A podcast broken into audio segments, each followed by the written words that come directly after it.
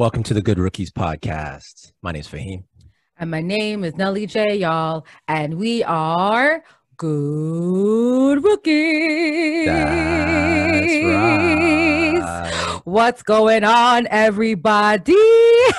Happy Good Tuesday. And guess what? It's episode 68. 68. Six and eight, y'all. Like, Yep. we are so blessed. I feel like every episode of the 16th Fahim has been straight fire. And Mhm. y'all, this episode will be no different. Fahim, please introduce who we got. All right. So it's about that time where we get into uh, letting people know about someone who's got something big coming up, some doing already doing big things. And when we get to the For the Culture segment, we can actually double down on it. Uh, he's someone who has many different layers, I guess, like in regards to his sports. He covers all types of sports, all types of media. Um, he's got it all. So this is going to be a good one. Let's welcome Kevin Pryor to the podcast today. Uh, Kevin, Kevin, Kevin, thank you, guys. Kevin, Kevin, Kevin, Kevin. enough love, enough love, enough love. Yeah, I- Janelle, this is a pleasure. Thank you, guys. This is really fun to kind of sit and rock with you guys tonight. I'm, I'm really excited about this. Nice. well, we're happy. Listen, first of all, we are so honored to have you in the podcast honored. today because Mhm, you are like, th- like guys. We'll get into more of what Kevin Pryor does, but this man is literally syndicated everywhere, and so we're just so happy you took the time to, to kick it with us for a little bit. You know what I'm saying? So. Mhm. Before we get into the episode, though, I have to ask you a question because you're from Yeah. New York, New York, Uh-huh. Stuff, Alicia Keys, right? And you know, New York is always considered the mecca of basketball. But what have y'all won a championship in the NBA or, or I don't know, right? So my question is this, right? Mhm. Should we still call New York the mecca of basketball? And if we should, why? Or pass it to you. Well, you know, New York got that that moniker because of the street ball. I mean, we go back. I mean, you go back to Rucker Park and all those the street games, and you know, Earl the Goat Manigault and Dr. J. So it it has the cachet because for many years. D1 schools would pluck into New York and get players. There used to be a thing called uh, the Underground Railroad at Marquette that uh, Mm.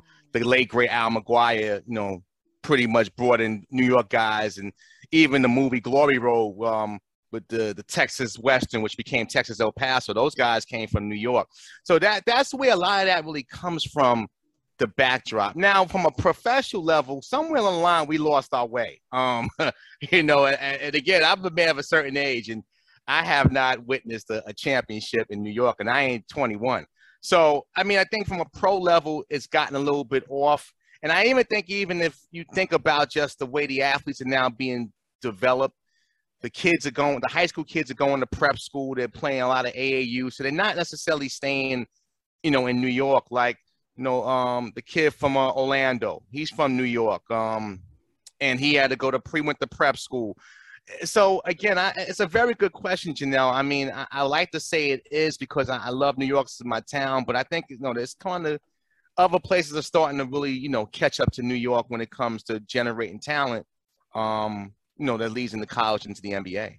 Well, that's that's really interesting because I I still think New York does have a lot of talent, and maybe because basketball is a, is a huge uh, sport in the city of New York and the population, I totally get it.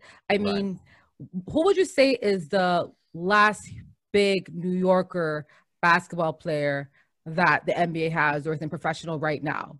Like, who would you call right now uh, the top New York basketball player? Whether it's college or um, NBA. That's playing right now. Yeah, playing right now. Wow. So, so I'll give you one. I know Carmelo Anthony was born in New York, so he's someone you can name. Right, but Um, Melo really got groomed in Baltimore. Even I know he was born in Yeah. New York. I, I, I, you know, no not the Melo, salute. but you know, he, he's a he's he's he, he's a city. He's a child of, of uh, the Queen City. Um, Mhm. when I think of like the last great NBA superstar that was really groomed in New York, you got to go back a little bit. I mean, you know, Mhm. I wouldn't call Ron Artest a great superstar, but he was somebody who had a presence. Um, obviously, Kemba Walker now been relegated to the out of the rotation. Um, Stephon Marbury had a nice little run at one point. Um, it, has been a while. I mean, again, it, it used to be a situation where New York you would get that great talent. I mean, if, if you know, could we claim Michael Jordan born in Brooklyn? We probably can't either. But it's it's it's kind of like you know, basketball is a global sport. You guys are in Canada. There's a lot of Canadians in the NBA. Um, that that game is flourishing in your country. It's it's just that you know it's it's not can't relegate to New York anymore. Europe and yeah. Know, it's it's a global game, and you know once you get more opportunities for more players, you know you're gonna you know reach out to different areas. And you know, it's uh there used to be a thing called a New York point guard. We think about like the the Kenny Smiths and the the skips, you know, Rafer Alston's. It was a New York point guard. That situation now, you know, that that style and swag that those guys develop can now be seen anywhere. So it's really just mm-hmm. about athletic talent and you know the NBA with technology. They're going out and getting guys from all over the globe, not just you know the, the states and you know Canada. Yeah. One I thing mean, that could be uh, said about uh, New York in regards to its placement, um, that's not changing though. I mean, right. Um, you know, they call it the Mecca uh, for the reason. Like, yeah. Um, I think of the only thing is so with the with New York, it's always been the Knicks, and now coming from Jersey, now Brooklyn's fighting. So you have a nice little rivalry there. Um, I was actually more shocked that uh, KD and uh, Kyrie chose Brooklyn over going to the Knicks, the option right. that was actually there on the table, right? So, yeah. um, but yeah, like a, uh, you, you made a very good point. Um, that New York point guard. When you're mentioning names, I think of like Kenny Anderson back yeah. in the day. You know what I'm yeah. saying? Like, um, you're right. That New York point guard. You know, everything's the internet kind of opened everything. You know what I'm saying? And mm-hmm. what used to be kind of special to New York is now, as you mentioned perfectly, it is global. Um, but w- with placement, New York, I still think is going to be at the top of the food chain just because of the fact that um, like you mentioned, Rucker Park, the, the history, it's very hard. Lineage, yeah. Yeah, that lineage, it's, it's hard to move it. So, but you know what? The older you get away from it, like you, when you talk about KD, right? And, and I know he had an interview when he first went to Brooklyn. He said, well, you know, my generation doesn't look at the Knicks the same way because if you're a certain age, you, you really haven't seen great Knick basketball. I mean, like I said, it's, right. mm-hmm. you got to go a long way back. You got to go John Starks and Anthony Mason and Oakley days um, to kind of get that type of, you know, um, top of the food chain you know, fighting for championships. So, but I do believe that here in New York, um, when you think about the Nets, no not to Net fans, whoever they're out there, but this is a New York, it's a Knick town. Um, it's similar to the Giants, and the only sports team that's ever come close to competing is probably the Mets to the Yankees. Um, mm. So again, you know, while you got the Nets with two of the top five players in the league, you know, uh, KD, James Harden, when it comes to New York, they get no love on the back page. They get no love on all this media out here. They really don't. And that's not a knock to the Nets. The Nets started in Long Island years ago with Dr. J and went to Jersey. And so the Nets have kind of been that uh that you know that Siberia team. And it's almost like you can play in New York and get all the glamours of New York, but not have the scope. And that's what you know you're seeing with KD and um, you know, obviously Ky- Kyrie's not there, and, and, and James Harden. They're playing in the biggest city in the world. They can do things off the court. James can hit all the strip clubs he wants, but um, they they kind of play in obscurity, and that's kind of crazy to think about the team right now. That's probably the favorites in the East to win the championship, have the best record in the East, and they don't get any love in the city, and they really won't get much until like if they get to the Eastern Conference Finals. Like last year, KD had a little a size smaller shoe, hits that three pointer, knocks out the Bucks then that's when you would start seeing the spikes and all the all the, the entertainment hit to the Barclays. But it's really a Knick town. And again, like I said, the Nets, you know, they do a great job, but they have to try to find something to kind of bring in that New York um, viewership because it's lacking right now. I can totally agree because I think that's in the event, say Brooklyn wins uh, the championship. I have a feeling their parade is going to be much smaller than if the Knicks won the championship. Oh, you know what I'm saying? Knicks win the championship, man. People just like, you know what, take me now, Lord. I've seen it all. the, the, the Nets, you know, um, Janelle, I know you have some Brooklyn ties. The Nets will probably do something right on like, uh, you know, right by Junior's Cheesecake. I, I mean, they really don't. Again, people can say what they want. I'm sure they got a little fan base now because they got some star power, but it, it, it's a tough existence. And again, I used to do, I used to sell advertising for the Nets in my previous advertising life. And the Barclays mm-hmm. is a fantastic arena. They do a great job. If, if you have good enough seats, you can get prime rib and shrimp and everything you want. Ooh. But it, again, like I said, they have a problem selling out that place, and they got two of the top five players in the league. That says a lot about the New York fan base when it comes to basketball in the city. Well, True. you know what? I will say this, right? I will say this about New York. Even though the Knicks haven't won a fly in a while, right? They're still the most valued team in 2021 at Yeah. 5 billion. Mhm. Right after them is the Warriors, the Lakers. And what's interesting for me, um, below that at fourth, fifth, sixth, seventh, eighth, we got the Bulls at fourth, the Celtics at the fifth spot, the Mhm. Clippers. The Clippers get the most hate. They're at the number six most valuable team Mhm. and at seven is the Brooklyn Nets. So two, so in the top ten, we got two New York teams, and we got a couple, uh, well, quite a few LA teams. So just sorry, it's like California teams, but I feel like California is trying to battle for that mecca spot. So let's see what happens in the next couple of years. But you know, it's gonna be interesting to see because you know Brooklyn is down in New York, but Cali they got Clippers, Lakers, and the Warriors. So See what the, the, the, the common denominator you mentioned there, Janelle, is all those all those teams are in big markets. The reason why you hear the Clippers because they got Steve Ballmer money. I mean, Steve Ballmer mm-hmm. Again prints his own money probably, and they're building that brand new arena. So yeah, again, just when you add all all the, the dollars and what they can do, the Lakers. It's crazy to sound. Lakers are a mom and pop operation. As much as that might sound laughable to some folks, they're a family-owned business. That's not really the case when you think about um, pro sports in this country at this point, especially with you know it's country, New York, U.S. and Canada. It's corporations or you know or ownership groups. But the Lakers are owned by a, a family-owned business, so um, it's a little bit of a situation where like they necessarily can't do the same things that Steve Ballmer can. You know, they have they own L.A. It's their city. I mean, Yeah.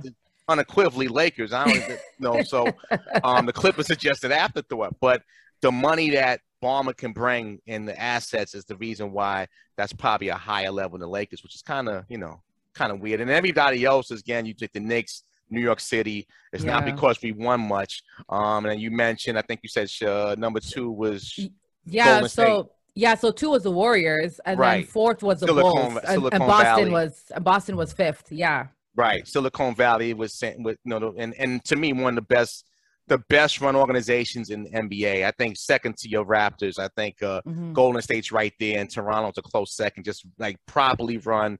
I guess you would say the Spurs would be three. They're kind of taking a little tap because it's just you know their time has passed. Mhm. But all those other markets are big markets, and that's why you know the NBA is a better league when the big markets are winning because it brings more eyeballs, it brings more advertising dollars, and it brings more conversation. Because in, in the rooms that we met, people despise the Knicks, so I guess it's a good thing when they have some chance to talk about them when they're winning some basketball games. Right. yeah, well, they're the most valued, so they can hit all they want. Numbers Mhm. don't lie. Numbers don't lie. Uh-huh. all right, y'all. So let's go into to a hot topic. Fahim, let's go. All right, so Kevin, uh, you you right up your wheelhouse. Uh, Mhm. Your love is football, and I Yes, guess my lady will be yeah. definitely we'll be able to get into that a little bit later. Um, we're about I don't know four or five weeks into playoff season about to start for the NFL. Yeah. Um, me myself, I used to be very heavily falling into the uh, the NFL. Um, after what happened with the owners situation with Kap, I Yeah. kind of fell back a bit, and Mhm. now I just kind of demoted myself to just a casual NFL football fan where I, I check highlights Yeah, I just kind of have a pulse for what's going on, but I'm not really in, which is going to make it good because you are knee deep in and Janelle is knee deep in. So since you guys are both in, um, let's have you like throw some questions out and just get a feel for some predictions what you got uh, Right. for this season so far. Well, first and foremost, Raheem, I want to I want to commend you for that because when when those things hit, um, it made me think. And somebody who used to play football and Mhm. and been in some rooms and and have had some conversations with folks, it, it, it- again, I, I wasn't surprised, but yet, you know, it's a situation where, uh, what's more important? I mean. I think with all sports, we've seen it with the NBA with Donald Sterling and with other owners. You know, things have come out. My, you know, the Jon Gruden's. Um, we just have to realize, and I, what I try to do is like it's a sport. Um, and what do you, what does those athletes do when they have that revenue, that that that that that light, that financial um, responsibility? Do they bring it back, almost like a Robin Hood thing? So I try to put my own spin with the NFL um, because I know a lot of guys are doing some great things and it's, it's changed. It's probably one of the sport, sports in the NFL, particularly, is one of the the uh, greatest resources for African American or uh, just African people um, mm-hmm. when turning generational wealth. So again, from that standpoint, it's a little bit easier to chew, but we know what the deal is. I mean, if you work in a corporate environment, you probably don't everybody's probably not going to love you for who you are, and that's just sad. But getting right. back to the field, I think it's been a really interesting season. Um, when you think about, let's start with New England. I'm a Jet fan, which is I don't even know believe I said that out loud. but um, again, I see the Patriots and what they've done, and um, uh, you know, no love there, but what they've done with a rookie quarterback and uh, cutting Cam in the preseason and really, you know, Belichick showing why he's the greatest in the game. Um, the Ravens, a team that um, I, I picked to go to Super Bowl. I think, you know, Lamar Jackson's exceptional. He had a rough game the other night, threw a bunch of interceptions. Um, but nevertheless, I think they're still the class of the AFC. Um, and then, you know, as a team that I think a lot of folks are not ready to put dirt on, they, they were close with the Chiefs. The Chiefs are a team with Pat Mahomes. They've had their struggles. Um, you know, and I think the AFC West and the rest of the AFC really had a chance to jump on them and, and kind of put them in the rear view. They've kind of, you know, recaptured the swagger and got to seven and four, and right now are ahead of the AFC West. And probably the surprise of the league um, for me when the AFC is the Cincinnati Bengals. Um, what the the LSU connection of Burrow and, and Chase is doing um, really taking that program. Talking about the Jets being bad. This has been a horrible program for years. The Cincinnati mm-hmm. Bengals don't even have an indoor practice facility. That's how bad they are. Um, but they've they've right the course, and they could be a very scary team. And not ready to compete for a championship, but they can be very scary and can win a game um, in the in the playoffs. That, that's interesting for the AFC because everything you said, I agree. Mm-hmm.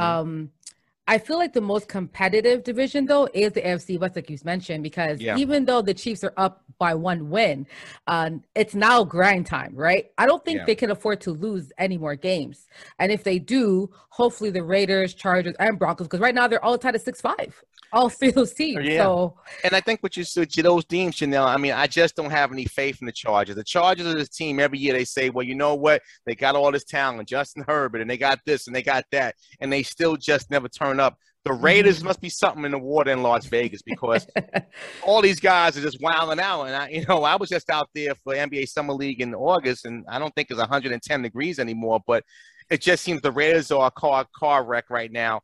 And Denver, you know, it's Denver's a is a is a is a weird team because they kind of gave up on a couple of players, traded Von Miller.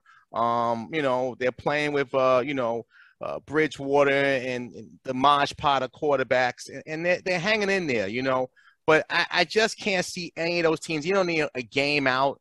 I really can't see those teams competing with Kansas City. I think the Chiefs, while they're not the high-powered Chiefs they once were, still have too much right now, and will probably still win that division.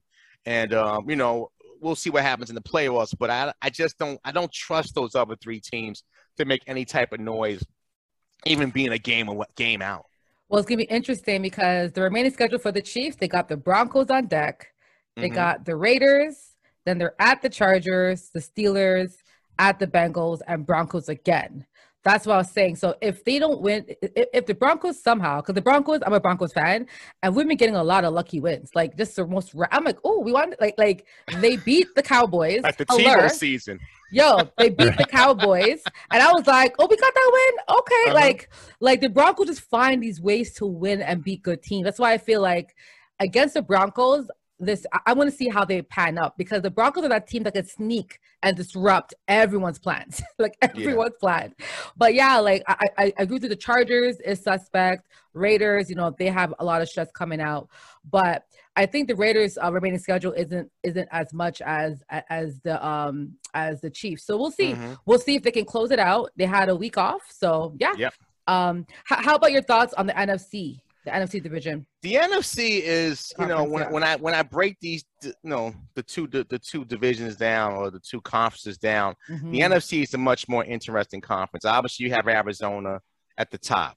Again, another team that has great talent.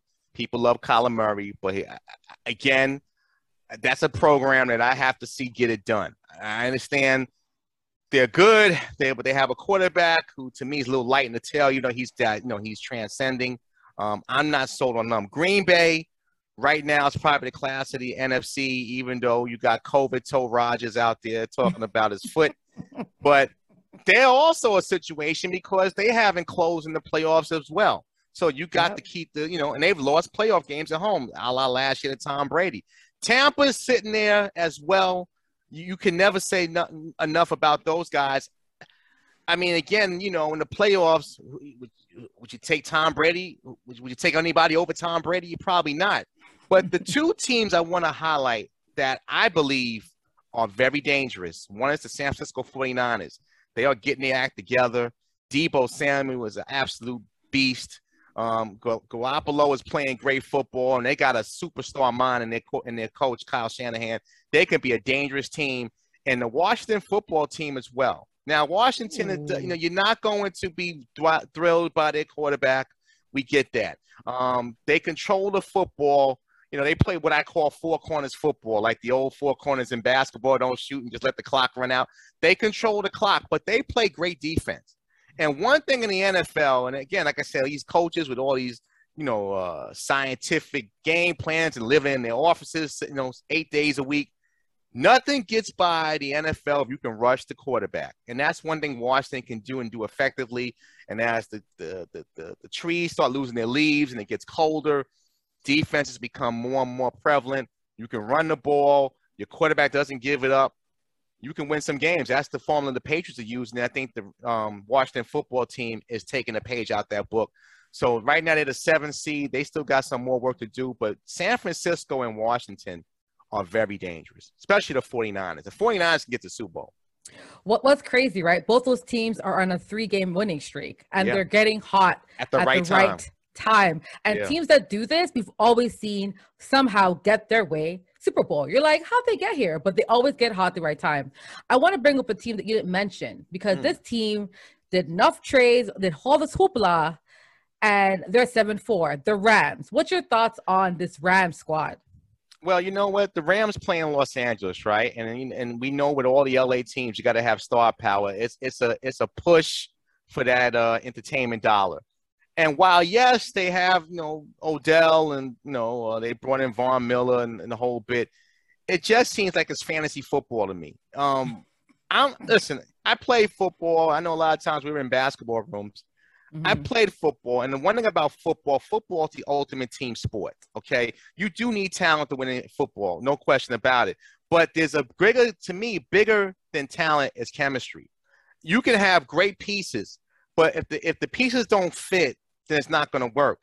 You know, Matthew Stafford, when you got a Odell, you gotta you gotta you gotta feed Odell. Odell's a pit bull, and when pit bulls don't eat, they start to bite.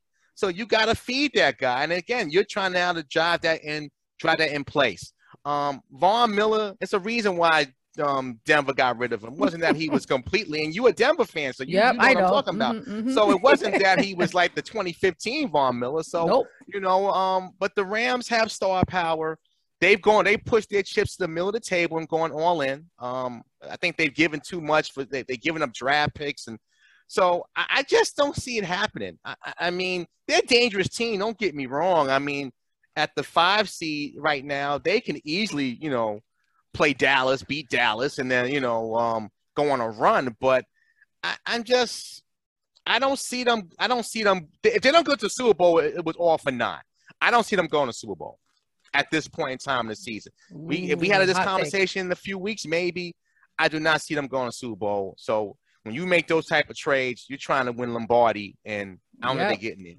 Mm, I like the hot take. Hot take. Well, y'all, you heard it from Kevin, yo. Fahim, any thoughts on what Kevin uh, said? Are, everything are you signing off? Okay.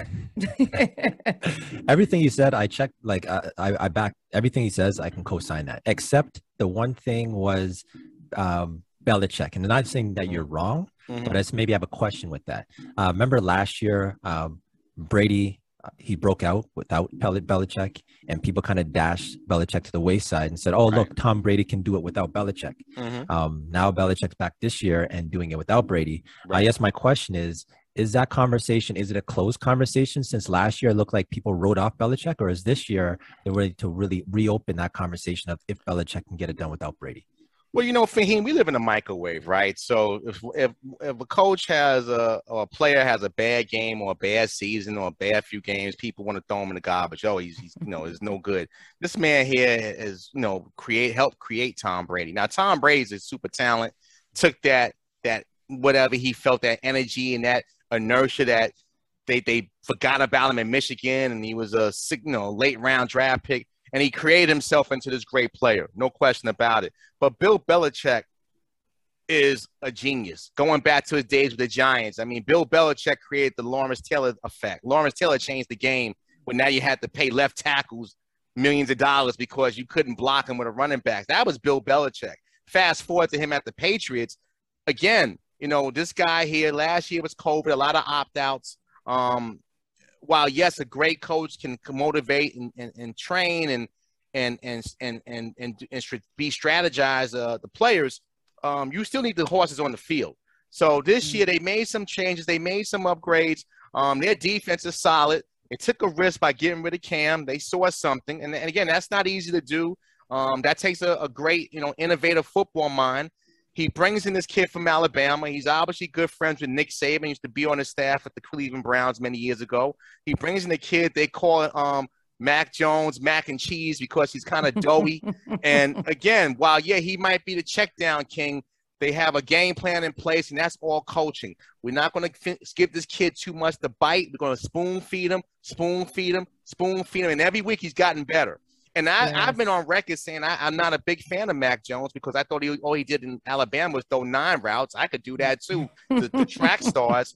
But he has proven to be that, you know what, the right fit for the Patriots, the right mentality. And I think, again, um, they're a scary bunch. And I wouldn't have said that two and a half months ago. Um, if they if they met in the playoffs, yeah, uh, Bucks and Patriots. Well, are you going with Super Bowl. That's Super Bowl. If they meet so, in the playoffs. So my, my bad. yeah, AFC and NFC. Play, yeah. the Super Bowl, right? There you go. if um, they, even though they played this year, if they met in the Super Bowl, I'm going with Belichick. Whoa. Because hot take, hot take. Because again, Fortune. I mean, if you would have asked Kevin Pryor this maybe 20 years ago, I might have said the player. But as I've gotten older, the game slows down for the great ones, and and Brady's a great one. But the hmm. one thing about Brady you can do, you can pressure Brady. Brady, the blueprint on Tom is you put the pressure on him, you're gonna have a problem. They got a kid named Judon and a couple other kids on the Patriots that can get to the quarterback. Tom is not like pressure, and at 45 years old, I wouldn't either. Mm-hmm. So again, if you're gonna ask me, even though they beat him earlier this year, if I gotta play one game and I got two weeks to prepare like Super Bowl is, and if these two teams meet, I'm taking the old man with the hood on. Well, I like that take, y'all. I like it. Seal it, delivered. So, um, yeah. So Fahim, let's go to the next segment. All right. So, Nelly J, let's go to for the culture. For the culture, we like to highlight individuals that are for the culture, and today we get to highlight Kevin Pryor. Now, Kevin, y'all He's a talk show host, producer of 950 Lounge Show, which is nationally syndicated on iHeartRadio, Rough Riders Radio, Rewind Network, you name it. All right. He's a partner with Backstage Radio Network, as well as a co founder of Nine Bridge Network that is doing some awesome things coming up, and the Bottom Line Sports Show coming in 2022. A public speaker and a proud New Yorker. Please Let's give it up for Kevin Pryor. Woo! You you read you read your bio. You got you did your homework. Wow. Let's say like, let's say did we, I do that? Yeah, that is. Yeah, you did all of that. You did all of that. Okay. That's why we're highlighting you. So, Kevin, I find it so interesting that you know you came into this creative space, right? Yeah. A speaker and this entire um, ability to share and really compel people when you speak. Like when you talk, I'm like, mm-hmm, mm-hmm. I'm like, wow, I'm listening. It's a gift. It's a God-given gift. So I'm happy. So, so how did you know that that was your, I guess, skill set? Did someone tell you? Did you just kind of grow up as a kid? Say, you know what? I'm a good talker. Like, how'd you get into the space? Well, you know what? That, that's a great question, Janelle. I think um, growing up, there was there was two things I, I wanted to be. I wanted to play football, and if I couldn't play football, um, I wanted to broadcast. Um, and well before social media and stuff, I used to take a tape recorder and put the games on mute on my TV and, and actually record the games. Um, as I got older and went into high school and college, I started writing columns. And um, uh, I wrote a, a, big column here in New York um, for minor professional sports called Cosell's Corner. It's kind of uh, off on Howard Cosell. And I would kind of use, before you can be, you know, found by cookies and stuff on social media, I would just do little comments and stuff, not always flattering, but entertaining nevertheless and, and, and thoughtful um, and you know, nobody knew who it was. I just like right under the alias pen.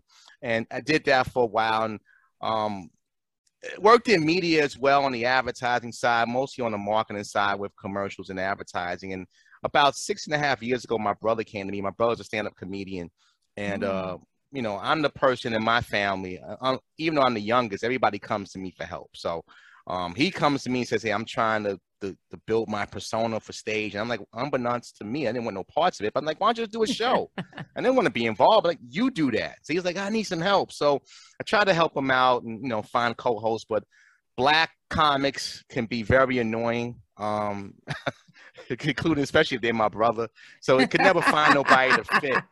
So I kept I worked with him on some things and started doing some shows. And to make a long story short, one day we came to the thought process, I'm like, wow, I'm enjoying this. I'm, I'm having a good time. And I said, you know what? For us to take this to the next level, I got to take this thing over.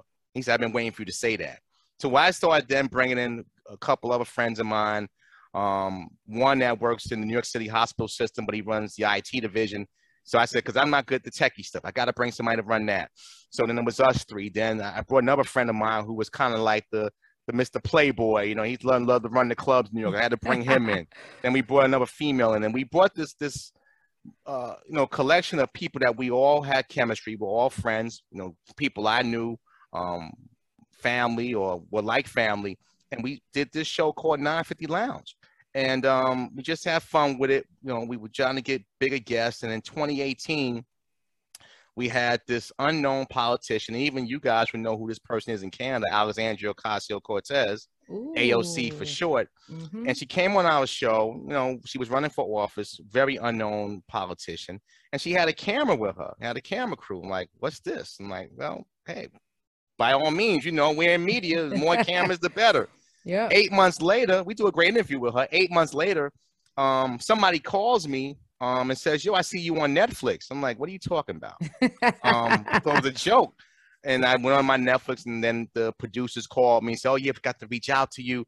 We use your interview." And they use us over like the interviews, like um, Charlamagne the God at the Breakfast Club and other wow. bigger, you know, New York personalities. They used us, and that really kind of took us off into a whole nother stratosphere. We had just got iHeart before that, but that actually helped our viewership.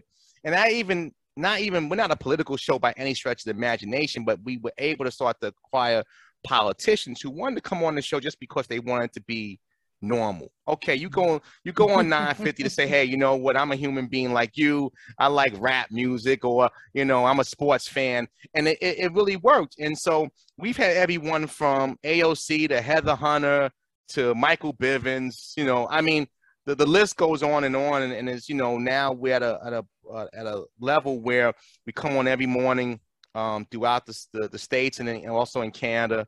Um, we're getting ready to launch a new streaming TV network.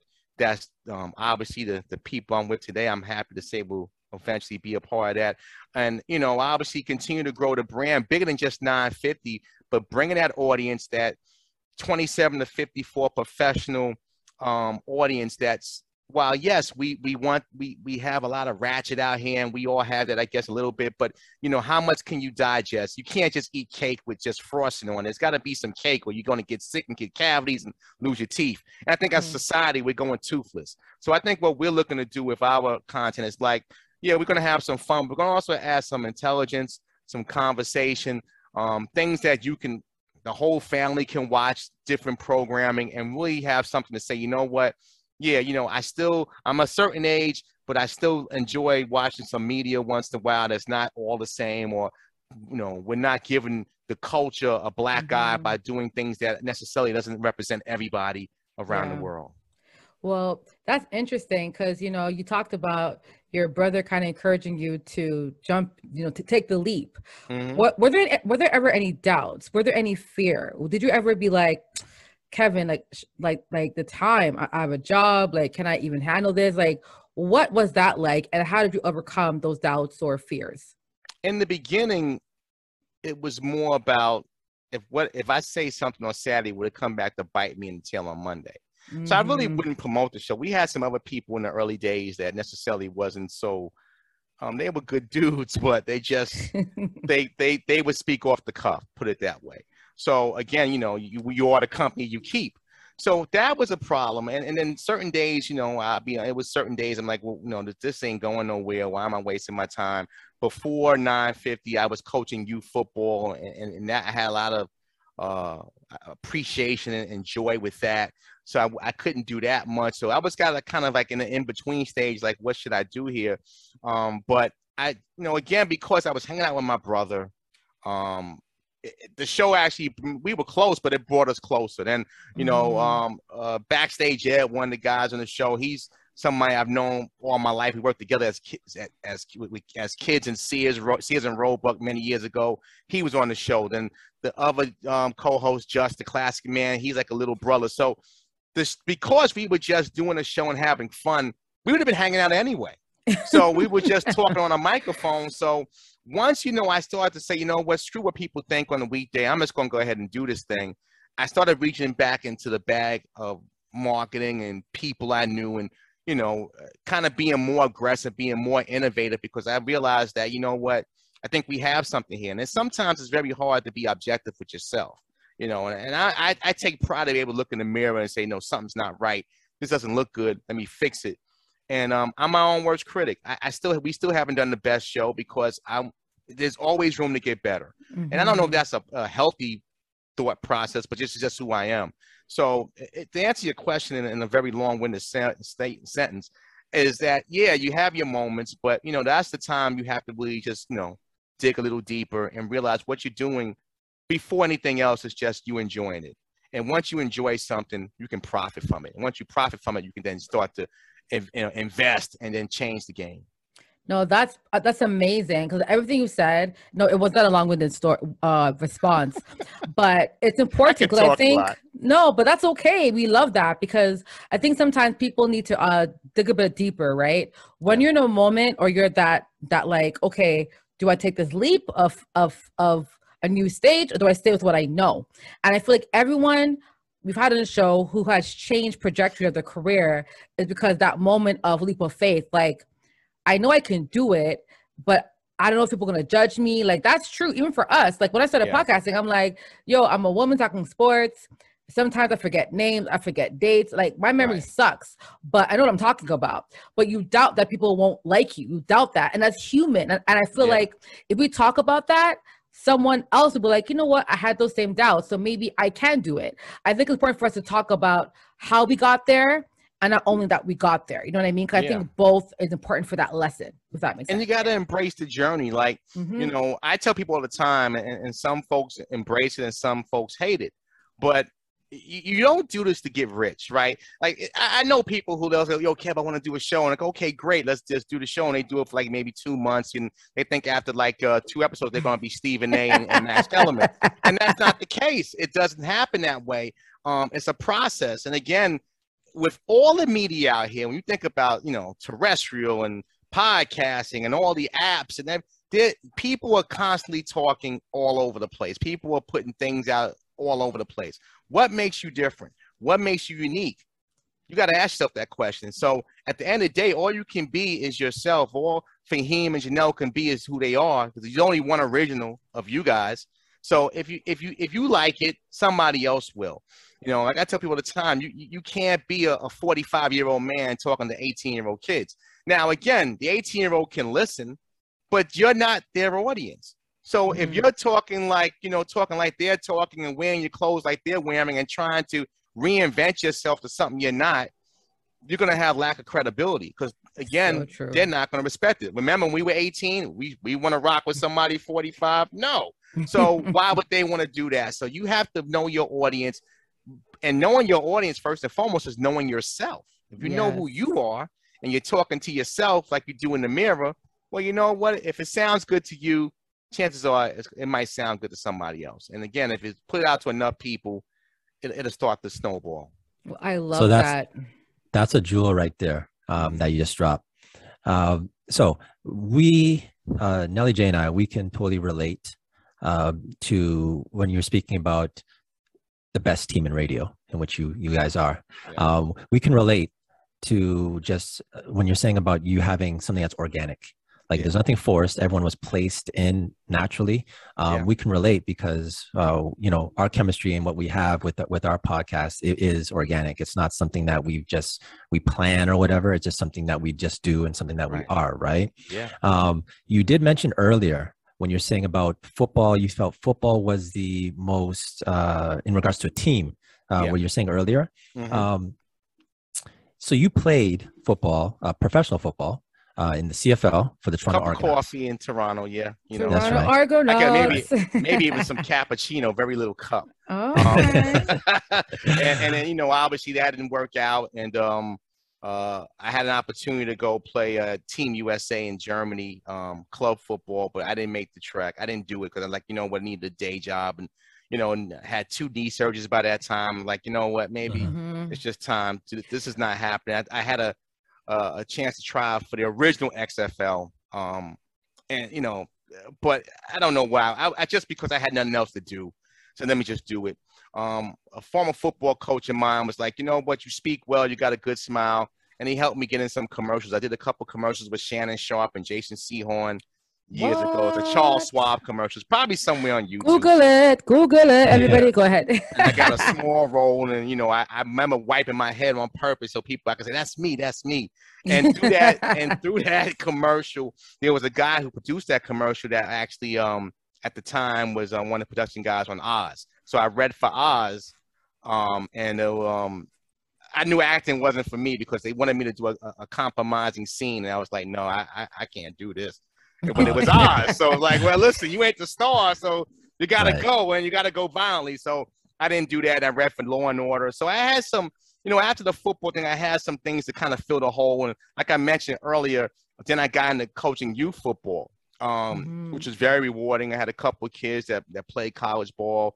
One that played for Maryland and then got drafted. That he was a he actually was a free agent with the Giants, and then went to Washington and then Indianapolis. And another kid that played at South Carolina State.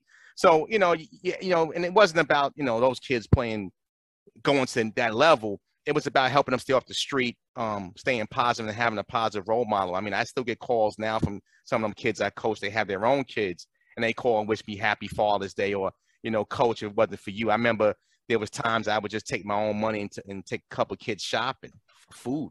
Um, I remember one kid coming again, like, "Why are you always sluggish, man?" He's like, "Uh, "Coach, I'm I haven't eaten," and that that was just a real thing. So you know those type of things. So really getting into the the media thing with 950, I really it wasn't, you know, in the beginning was my helping my brother, but it really wasn't a thing I wanted to do. Um, I worked, I was working in media, so it was like, you know, I don't want to do radio. And at that time, you started to see the transition from terrestrial radio to more streaming and podcasting. And you started to see the evolution. It wasn't there like it is now, but you started to see the tea leaves. So I'm like, I don't want to do this. But then after I started, you know, doing it and obviously recapturing my youth when I had that tape recorder, um, it became fun. And then, like I said, with the, the people you work with, it's organic, like similar to how you guys rock together. It's deeper than just the talk show. You guys have a connection. And and that's what the show, you know, has been about. And I take pride when people come and say, wow, this is really, this is really cool. It's organic. It's, it's you made me feel comfortable. And when more, when everybody's saying that, then it's not just me. Um, and again, if it, if we had to change some things, we would. We we've changed the show a couple of times. We've had to make some Mhm. switches, and that's just being smart business people. But nevertheless, you got to enjoy what you're doing. I, I love what I do. I look forward to our recordings every Saturday. Oh, So that's is it as they say, like as one door closes, another one opens, Yeah, uh, and everything does happen for a reason. So um, with your football, there's nothing to look back at and, and regret anything because that is not, nothing more than laid a foundation right. uh, for you in business. And maybe that's my question now Mhm. um, on the way out of the for this culture segment is um, you being um having football is is your base and transitioning into business. Um, is there anything that you could speak in football that you've taken into your leadership role in regards to business? That's a great question, Fahim, and I, and I think again, it's, it's the it's the team aspect. Um, most of the times in life, you know, uh, uh we're, we're riding our own ships, right? We drive our own mm-hmm. cars, you know, like, okay, you, you got to get yourself up, you got to do different things.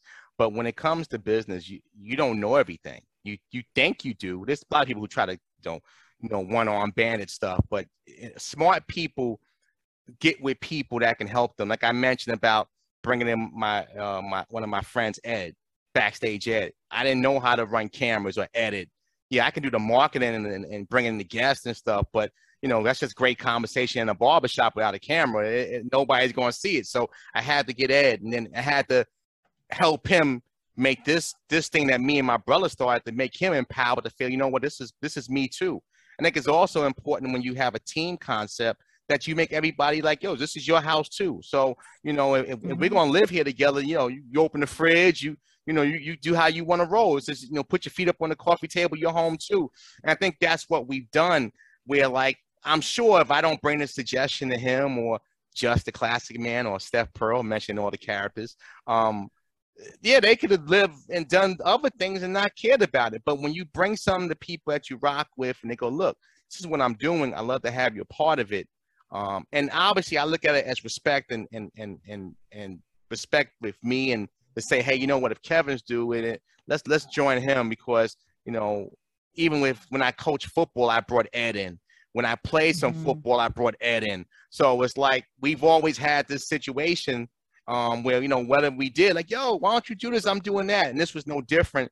And now it's become part of their brand, and, and we share this 950 journey together and this nine bridge journey together and it's it's a fun experience. And like I said, it, it's I wouldn't change anything to answer your question, Fahim. You were right. You know, um, this journey that we we ride, um, it, nothing's by by chance. Even how I met you guys, and everything mm-hmm. has a has a cap to it. And you know, sometimes we don't see it right away, but if you stick around long enough, the the picture gets clearer. Love it. Love it. Mm-hmm. Well, y'all, we're going to have all of Kevin's information to show the links. I mean, it all.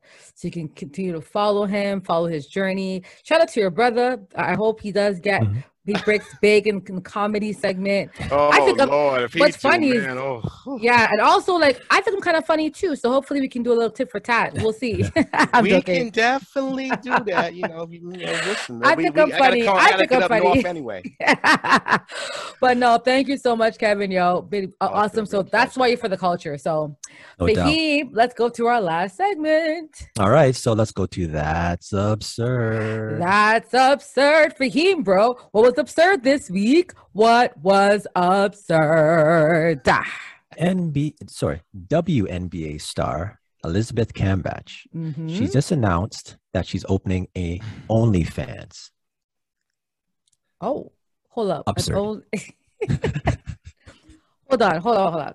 She's opening up an OnlyFans like account? Yes.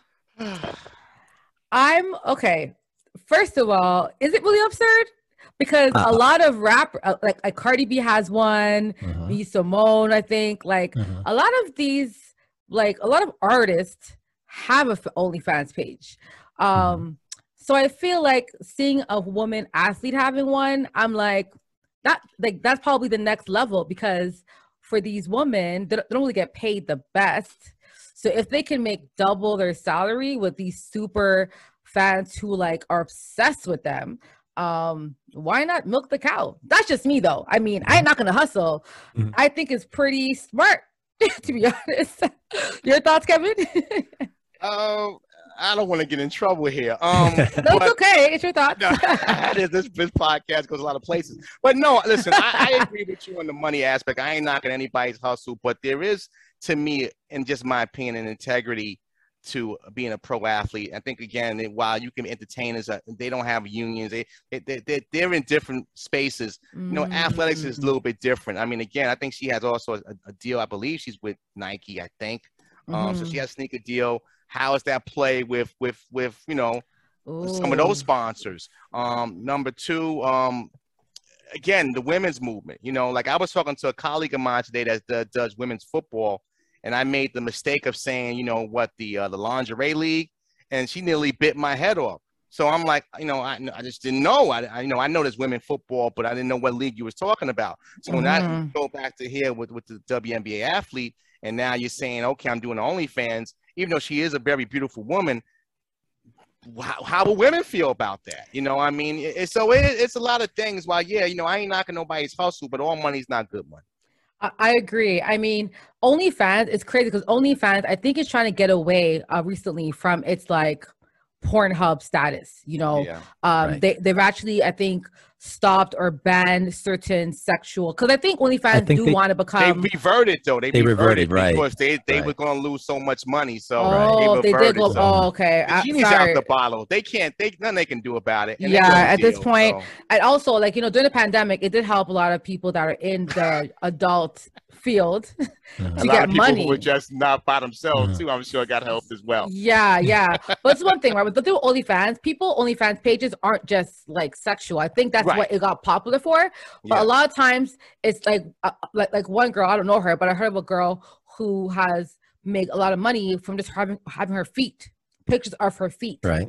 Right. She mm-hmm. posts her toes every or once a day and men pay money or women pay money to see her feet. So right. not every onlyfans page is sexual but that's reputation. So i can see why you said with the sponsors for that.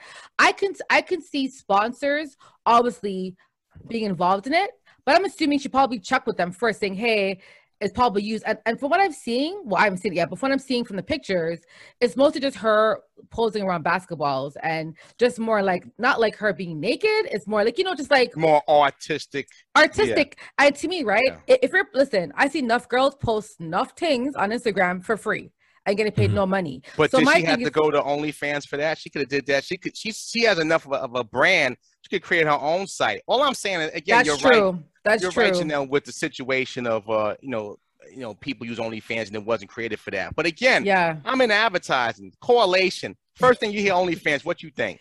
It's true. Mm-hmm. No, that ass. That right. ass. True. That's true. And I know a lot of young ladies ass. who do it, and I don't knock the hustle, make your money, you know. But mm. again, like I said, you I don't I look at athletes a little different. Maybe that's mm. just me because I'm yeah. somebody played I'm a certain age. But mm-hmm. I, I just don't think, you know, again, I'm a man, so I can't say well, how women would feel, but mm-hmm. I don't know. I mean, you know, I, will probably buy I, it. To, to be honest, like I'm so like I'm probably the least uh judgmental person. Mm-hmm. That's why I don't like even the lingerie league, like even that league, um, you know, those, those women make more money than other athletes. So I can see why. But at the end of the day, it's a product and things have to sell. Things have to yeah. make money, right? So right. I get that aspect as well. I think sometimes with women, we like to judge other women's decisions and choices and what they look like. I ain't got time for that. You know what I'm saying? Yeah, so no at the end of the day, like for the women's movement, I think it's empowerment because guess what? There are men making money off of women lingerie anyway. So why not make money for yourself in lingerie? That's what I, I think about it. It's like you're now taking the sexual side of you and making money for yourself you're no empowering making, yourself, right? Yes. Yeah, I, I, agree. You know what I mean? Yeah. So let's, let's say like, like there's two sides of the coin, but mm-hmm. my question is, do you think this will cause a trend? Are we going to see other WNBA athletes follow suit, or other female athletes follow suit? Oh yeah, I, I, I think so. Again, if you know, I mean, we if she got clearance from you know, she's a union athlete. You know, you think about these pro athletes, they are union union employees. Mm-hmm. If every if all of systems are clear, and we already meant you already mentioned, we know they don't make a lot of money. I, I can't see why they would not, um, you know, uh, use this portal if they can make some profit, and obviously they can even bring in sponsors into that, and they can promote different brands. I mean, so this could be a, a, a huge trend. So yeah, with this smoke, this fire, I'm sure she won't be the last. You both bring up some amazing points. I agree with both you as you're speaking. I'm like, I agree, I agree, I agree. Everything checks off. Um, just the Kevin, you really spoke about it. The the optics of what it is. Uh, right. Uh, when I heard about it, and I think OnlyFans is like one thing comes to mind when I think of that. Todd kind of the extreme, right. and um, I think so. Her being a professional athlete, the WNBA also right now is trying to gain credibility as the league, right? Right. And yes. we all know that the WNBA players, uh, they're not earning enough money to just be WNBA players. They have to go overseas and play. They have to find some kind of way to supplement that in- income, right? Right. Um, so um, when I started with that's absurd, I feel like it was obviously a great topic for us to talk about. Let's do it. Mm-hmm. But um, you're right. Maybe it's not so absurd if people have to, for instance, go and do other things with the league. Um, we can't knock her hustle of how she decides she wants to get her money, her business, right? Yeah. Um, not to get in her pocket, but uh, I just googled um her what she makes. So apparently she's too. not. You did? Okay. I'm like, she's making some. So so it's it's, it's a decent amount. You know, it's Yeah. a, a few hundred thousand. Okay. Mhm. Um, I think two hundred and twenty-one thousand. to be So, um, I guess my question on the way out of this is, um, I'll start with, I think she can exceed if she continues on with this. I'm hearing some astronomical numbers of people on OnlyFans. Yeah. I have a feeling she might be able to exceed her contract with just OnlyFans. What do you guys? Oh, think? without question. absolutely. Mhm. That's what Yeah. I'm saying. I, and I guess what? Like, I, if the WNBA has an issue with it, give me the money. You know what I'm saying? You got a problem? Pay her more. If get, if I pay her more, hush on them out, right? Right. Um, I, I went to her page. I, I I mean, it says subscribe for free. I don't want to put my Google in that in that realm. Um, it's just for me. So sorry, but Mhm. I do see like her captions. I think she's wore like a Fenty. Um, I'm putting promoting her page, but she wearing like a Fenty Savage, like you know the Rihanna Yeah. had their Savage set. So she's Right. wearing some lingerie in a picture. Mhm. Um, Mhm. Harris can kiss my behind. Like, People were hating on her for ha- starting her page. Mhm. Welcome to the party, XX. So Mm. it seems like you know she's really embracing her power. And Yeah. listen, why not make money off of your likeness? Um, you're right. And who knows, Kevin? She might start her own. Like I know B Simone had OnlyFans, but all she but she moved to her own. Like I think her her friends list where Right. people pay money now to be her VIP friend. right. All that can be explored. But I honestly, for me, Liz is single. She ain't got no one to answer to. So, girl, go on. And I think uh, Drake was saying that if we get a WNBA team, he'd want to sign yeah, Liz. he want, yeah. He, Yeah. yeah. Because again, Drake gets the the marketing aspect of it, and Mhm. again, this woman here, she's she's Australian, so she's Mhm. already a, a global yes. type athlete. So Mhm. and six eight, this is she's, she's a She's female, beautiful. beautiful. Yeah. Exactly. yeah, yeah, Right. yeah. Girl, go on Mhm. the thing. If I was like, listen, if I was younger, y'all, I, I ain't gonna lie. when I was in university and I was broke, I'm telling you, that might have been a, that might have been an option. I'm not saying, I'm just saying that, hey, brothers, I, hey, y'all could have seen your sister pawn OnlyFans. Only because they're making so much money. I'll I'll leave it out. I'll leave it right there. I'll leave it right there. Yeah. I'll leave it right there. All right. Let's put this episode in the books. Ooh, y'all, that was episode 68. 68. Yeah. So, Kevin, thank you so much for being on the podcast. Oh, thank you guys. It's been fun. So, we love to give our guests a chance to do a shout out. So, the Mhm. floor is yours. Well, what I would say, um, this LeBron James, the radio game, he's the most electrifying man in media today, and you catch the best team in radio, 950 Lounge, every weekday morning, 6 to 9 a.m. Eastern, multiple platforms. Go to our website, www.950lounge.com, and check me out on Instagram at 950kev. Awesome. I love it. Love it. Love it. Uh, my shout is pretty simple it's to Kevin Pryor, period.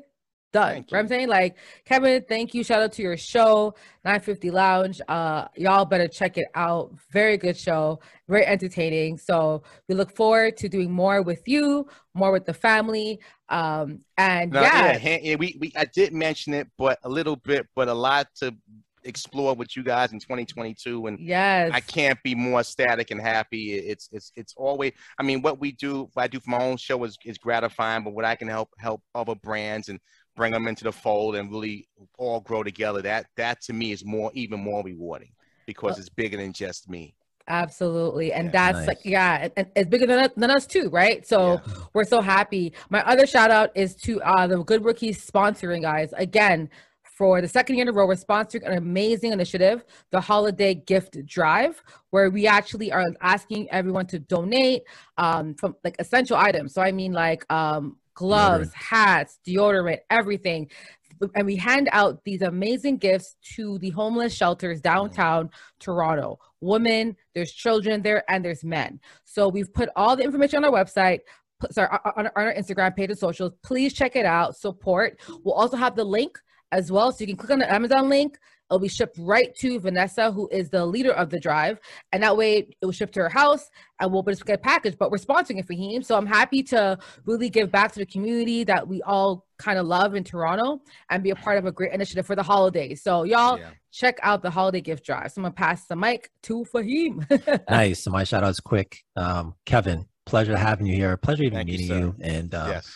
you know, uh, it's great to actually, you know, kind of pick your brain a bit about, you know, Mhm. your past and, um, you know, a lot of things in store for the future. So we're excited for that. Appreciate you. Thank you. All right. And I guess we'll keep it at that. So let, Nelly J, let's put this episode in the books. That was episode 68. If you had a good time, if you enjoyed yourself, please click on that like, subscribe, and tell a friend to tell a friend. Fahim. Don't forget to check out 950 Lounge, the best team in radio. Ooh, ooh. That's right. I agree. I, I concur. all right. And Good Rookies run all platforms. If you're looking for us, if you need us, we're there for you. Uh, that's Good Rookies Podcast, episode 68. And we out. Peace. God bless. Peace. Yay.